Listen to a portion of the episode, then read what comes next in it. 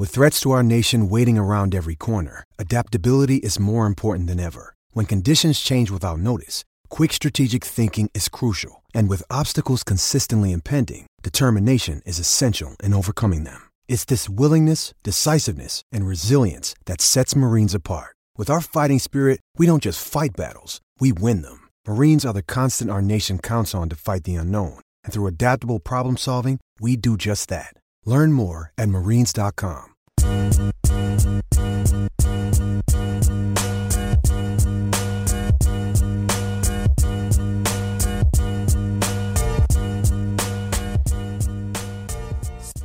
Welcome into the program. This is Breaking the Huddle. I'm Joel Klatt. The show is brought to you by Dr. Pepper. It is the official drink of Fansville. We are ready to celebrate college football with you, and we're going to get a, a, lot of reaction today. Urban Meyer is going to be on the show. I'm going to break down Michigan, their performance against Minnesota last week. Uh, we're going to get to your social media reaction. That's coming up later. But first, it's my top 10. Here are the top 10 teams in college football, and let's get right to it. At number 10, I've got Cincinnati, the Bearcats in there. Luke Fickell has done a heck of a job. He's 26 and 5 in the last two and a half years. And I got to tell you, they they are playing really good football, back to back 11 win seasons. And this is a team that's got Memphis this week. Remember, they lost twice to Memphis late last year, trying to avenge those uh, losses. At number nine, I'm going with BYU, the Cougars. They've got four games left, folks. Oh, that's it. Only four games left. If they go undefeated, I think they should go to the New Year's Six. That's my personal opinion. Zach Wilson continues to impress.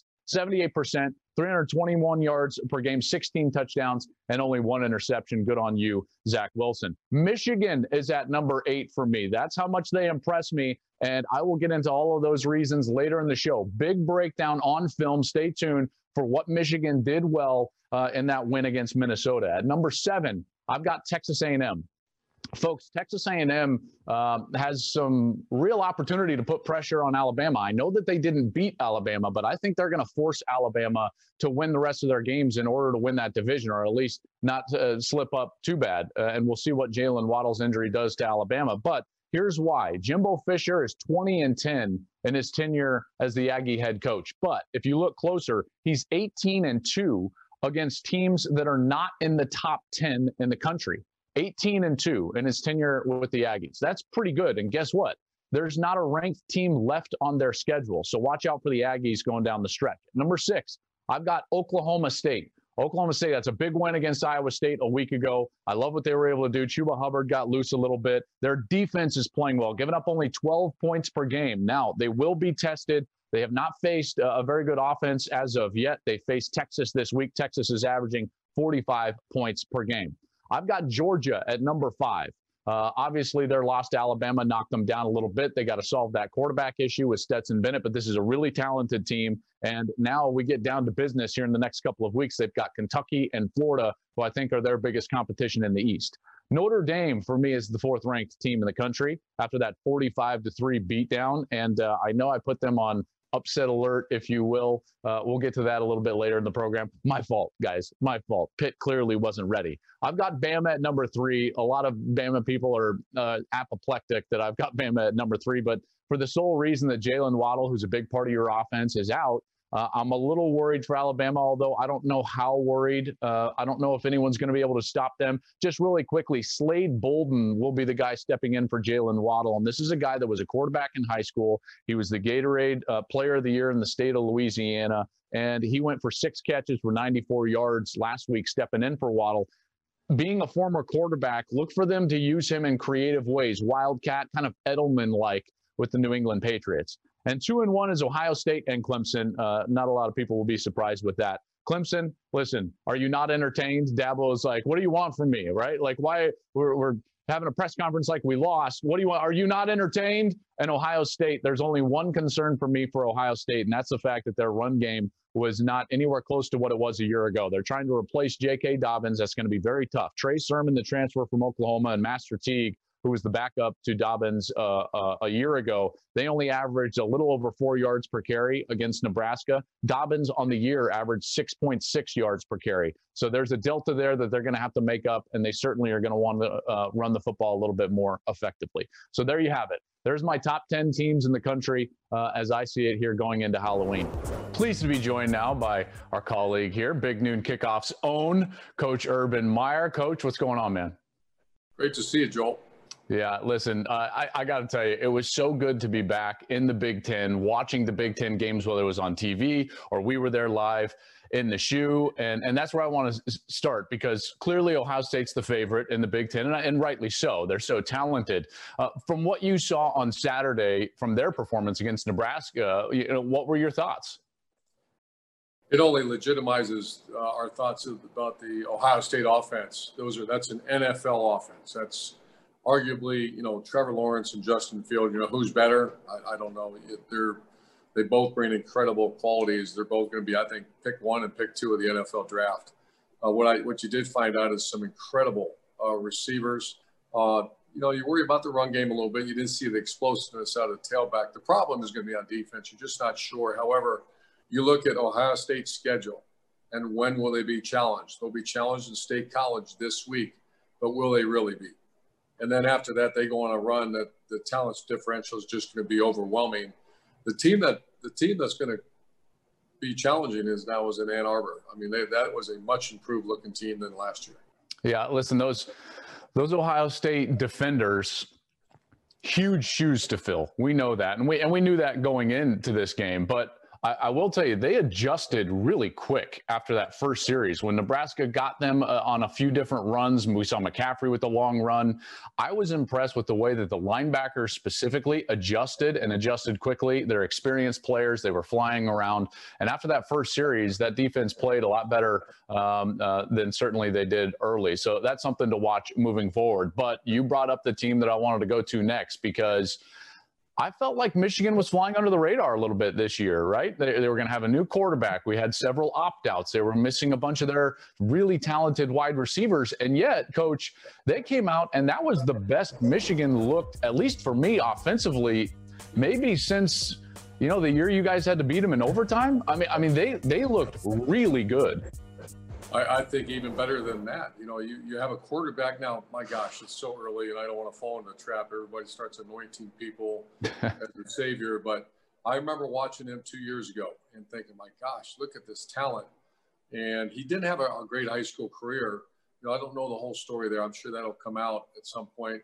But I'll tell you what, and uh, Josh Gattis called a hell of a game. I mean, I went back and watched it a good majority, and we talked about this the other day on the phone, is they threw for I think 240 or something like that. I'm saying 180 of it was on RPOs and screens and getting the ball out fast. And, and uh, the the viewer needs to understand that's not that's not easy. That, that, those aren't when I hear people say easy throws, that's not true.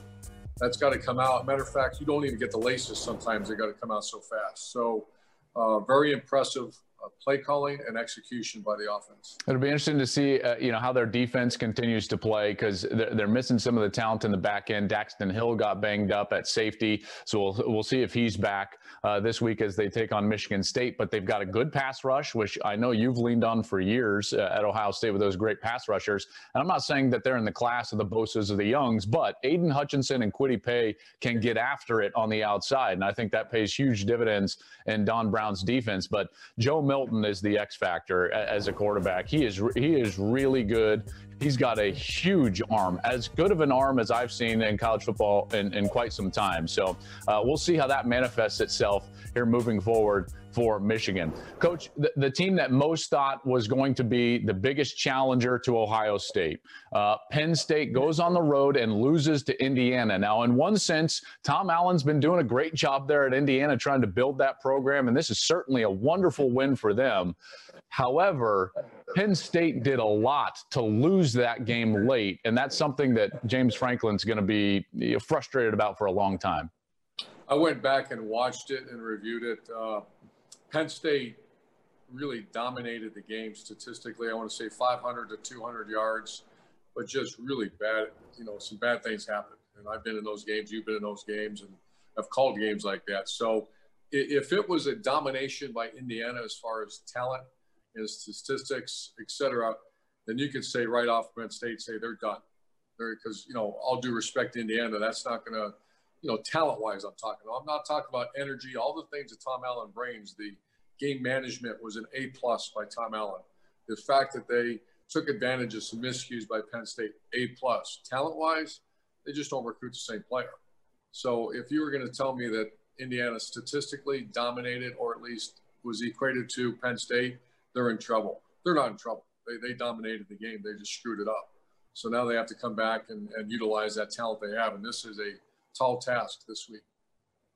Yeah, it, certainly is. In particular, with the way they're coming off of that loss, the fact that Micah Parsons is not there, the fact that Journey Brown is is not there, their talented running back, and maybe more importantly, the fact that they're not going to have that environment of the whiteout. Coach, you've coached in it. How big of a deal is it uh, that Penn State's going to be out there with no fans hosting Ohio State in what would have been a night game whiteout environment, which is one of the toughest in college football?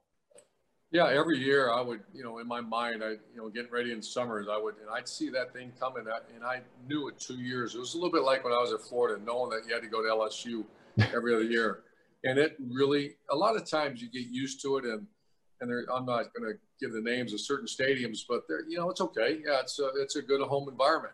This is one that really impacts the game, and impacts the pass rush, impacts just a whole week of practice because you're just you have to practice it. You know, or you know, the good thing about it, well, they're not playing it, but it, it's a seven to ten point differential that right now mm. is zero. It's a zero differential because it's a scrimmage atmosphere.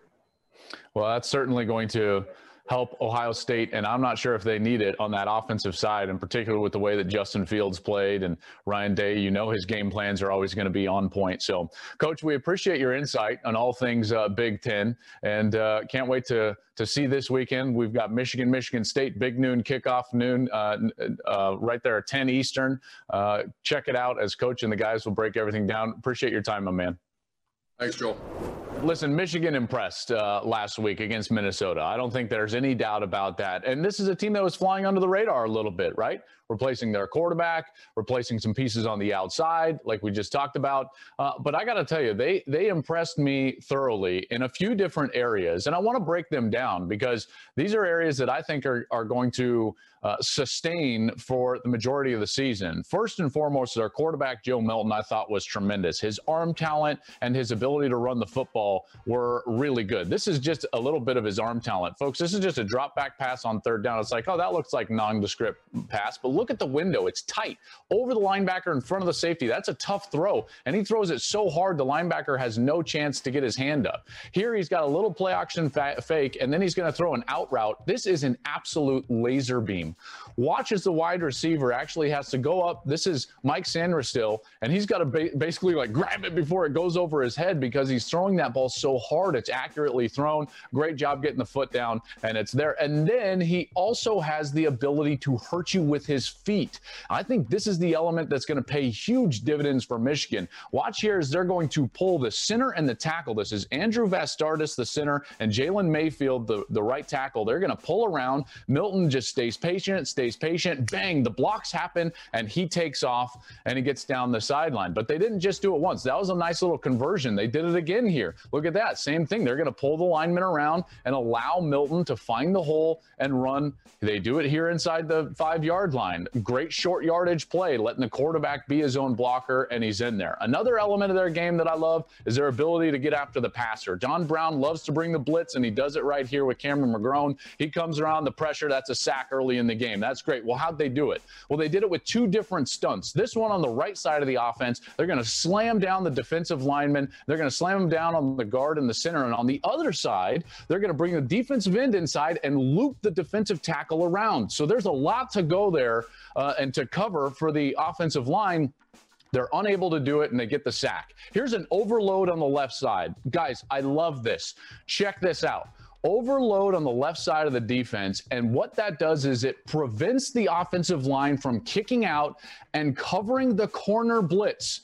Here, Don Brown's going to bring the corner on a blitz, but because of that overload on the left side, there's nobody there to block them. Watch this as now the defensive line is going to line up outside. They're going to slam down. Here's the corner blitz profile, safety right on top. Here comes the corner. Boom. Big hit, turnover and it's a touchdown for Michigan going the other way. And there was no chance for Minnesota because of the alignment there of Michigan. Now, late in the game, what do you need? You need a great individual pass rusher, and they've got that with Kwity Paye. He almost gets there, then Carlo Kemp cleans it up. That's on first down. What happens on second down? This is the fourth quarter, folks. Now he moves around, right? Now he's going to work on a guard. Look at that move. He's just going to club his hands down, perfect pass rushing ability, and he gets to the quarterback. That's on second down with this. Boom! Just clubs his hands down, and he's right in Tanner Morgan's face.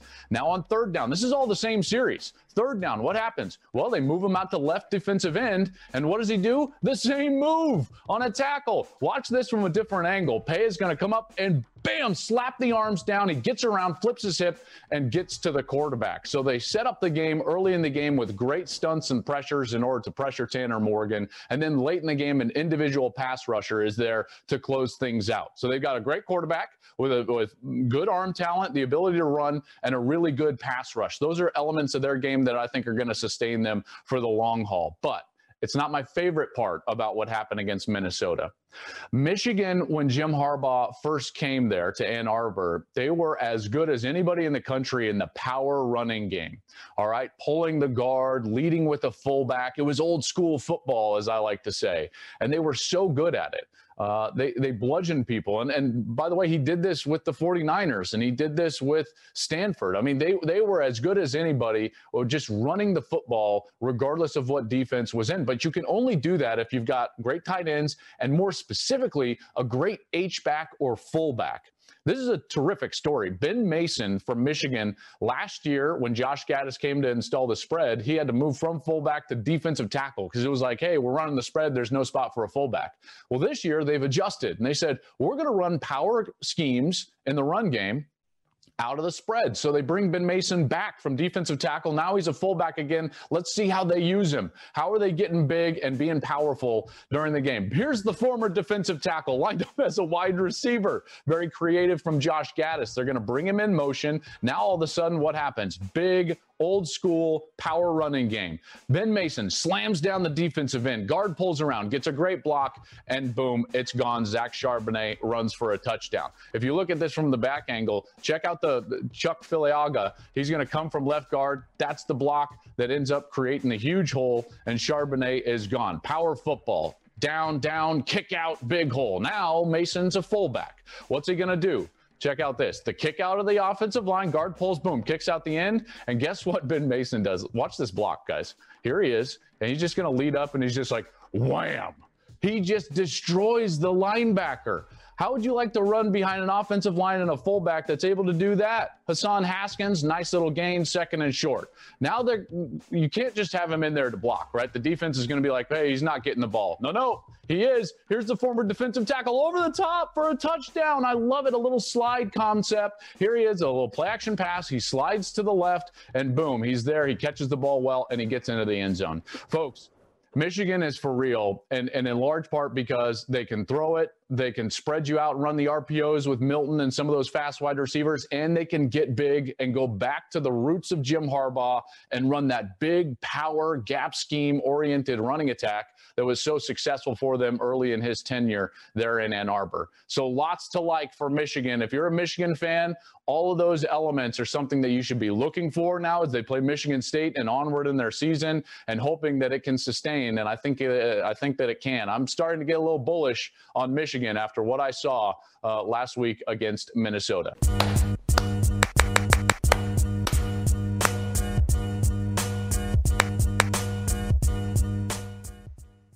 All right, time for a little clap back. Our favorite segment of the day, kind of. Uh, let's get into the interaction now on social media. This one says, uh, uh well, from waiting for 2021, aren't we all? Uh, pat, pat, pat, yo. This is going to go swimmingly. I already love your handle. So it says, can't understand ranking a team third that has beaten your number five team while your number one has no top 10 wins. Your number two has played one game. Completely emotional ranking and super unprofessional but it's Joel Klatt, so shocker. I mean, I, I believe that unprofessional would be ranking Georgia ahead of Alabama, right? Like accusing me of being unprofessional for a subjective opinion, I think is a, is a touch overboard. But it is 2020 and we are we all are waiting for 2021 so so i get it now the completely emotional side of things i don't believe it's completely emotional but here's why all right pat pat pat yo i don't think it's completely emotional because clemson hasn't suffered a huge injury now ohio state has proven that they are e- easily at the top end of college football and so you've got these three teams that are incredible one of them just suffered a really important injury and and by the way, my heart breaks for Jalen Waddle, breaks for J- Jalen Waddle. But now without Waddle, we'll see what Alabama is. I, I think it's very reasonable to rank rank Alabama third. I know all the RTRs on Twitter. I halfway expected a pat pat pat yo RTR, but it's not. I don't think it's completely emotional, and I don't think it's unprofessional. So good luck in 2021, pat pat pat yo. And we move on. Scott says, I kind of wish I hated Joel Klatt, but GD, GD, he's good. I think I love him. What is that, Scott? Listen, guy, this is social media. This is Twitter. All right, pal? We don't have time for your niceties. All right. We don't have time for your reasonable approach. We don't have time for that type of, of, of courtesy. On this is Twitter. What do you think it's for? I need someone coming at me for some sort of terrible opinion. Does, do we have one like that? Do we have? And we've got it. Alden says, at Joel Klatt, any idea what the Pitt Notre Dame score is? Asking for a friend. Oh, Alden, you talk about just like a swing and a miss. I feel like I'm back playing minor league baseball, walking back to the dugout after swinging over my fourth slider of the day where I strike out. Unbelievable. This was a huge strikeout from me. I thought Pitt was going to make this close. Their run defense was really good coming into the game. And guess what? They held Notre Dame down running the football. But credit Notre Dame, even without a sustained running attack, they were able to go out there and just throttle Pitt. 45 3. I mean, wow. That defense for Notre Dame looked very good. The only thing I'd be worried about is a look ahead. They've got Clemson in two weeks, Georgia Tech this week. So let's hope that Notre Dame is not looking ahead to that huge Clemson matchup as they've got Trevor Lawrence on the horizon. So Alden, there you go. Well done. You you did it. Hey, Big Noon Saturday is coming up on Saturday. Michigan hosting Michigan State. Gus Denny and I are going to be there. Cannot wait for that. 9 a.m. Pacific, noon Eastern on Fox. And you have been watching Breaking the Huddle. I'm Joel Klatt. This is the uh, show brought to you by Dr. Pepper. It is the official drink of Fansville. Have a good week, everyone.